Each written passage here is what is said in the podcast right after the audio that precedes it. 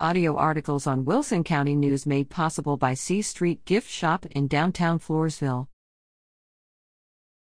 A degree isn't knowledge, knowledge is power. Dear Dave, I've heard you talk about paying for college for your kids. Why is this a requirement? I'm not trying to shirk my responsibility, but I worked my way through college and so did my parents.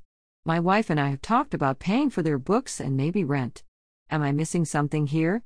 Thomas, dear Thomas, First, I don't believe it's a requirement that all parents pay for college for their kids. It's not a moral issue, and you're not an immoral person if you don't or can't do it.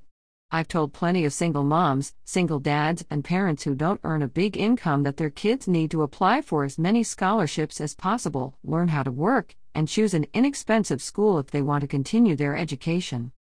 As a parent, one of your biggest jobs is to give your kids a moral compass and the tools they'll need to succeed in the real world. And one of the keys to being a successful adult is engaging in a lifetime of learning. If the last time you read a book was when you were in high school or college and you've never done training of any other kind since, you're probably not very successful. Never stop learning. If I'd stopped learning after getting my bachelor's degree, do you think I would have been able to build Ramsey Solutions? Absolutely not.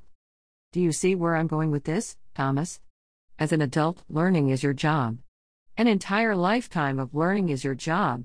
And if you can encourage that in your kids with some level of help, financial or otherwise, then it's your obligation to help them. You can't expect a 17 year old to figure it all out. They don't have the tools yet. The point is this you don't have a moral responsibility to pay for your kids' college education. You do, however, have a moral responsibility to highlight the importance of knowledge, share what you have, and show them how to get more. If you can't afford to help with money, do everything else you can. There are plenty of more important things than cash. If you want to help financially, that's fine too. Just don't use debt to make it happen. Sponsored by the Lissy Group, Raymond James, 1020 C Street, Floresville.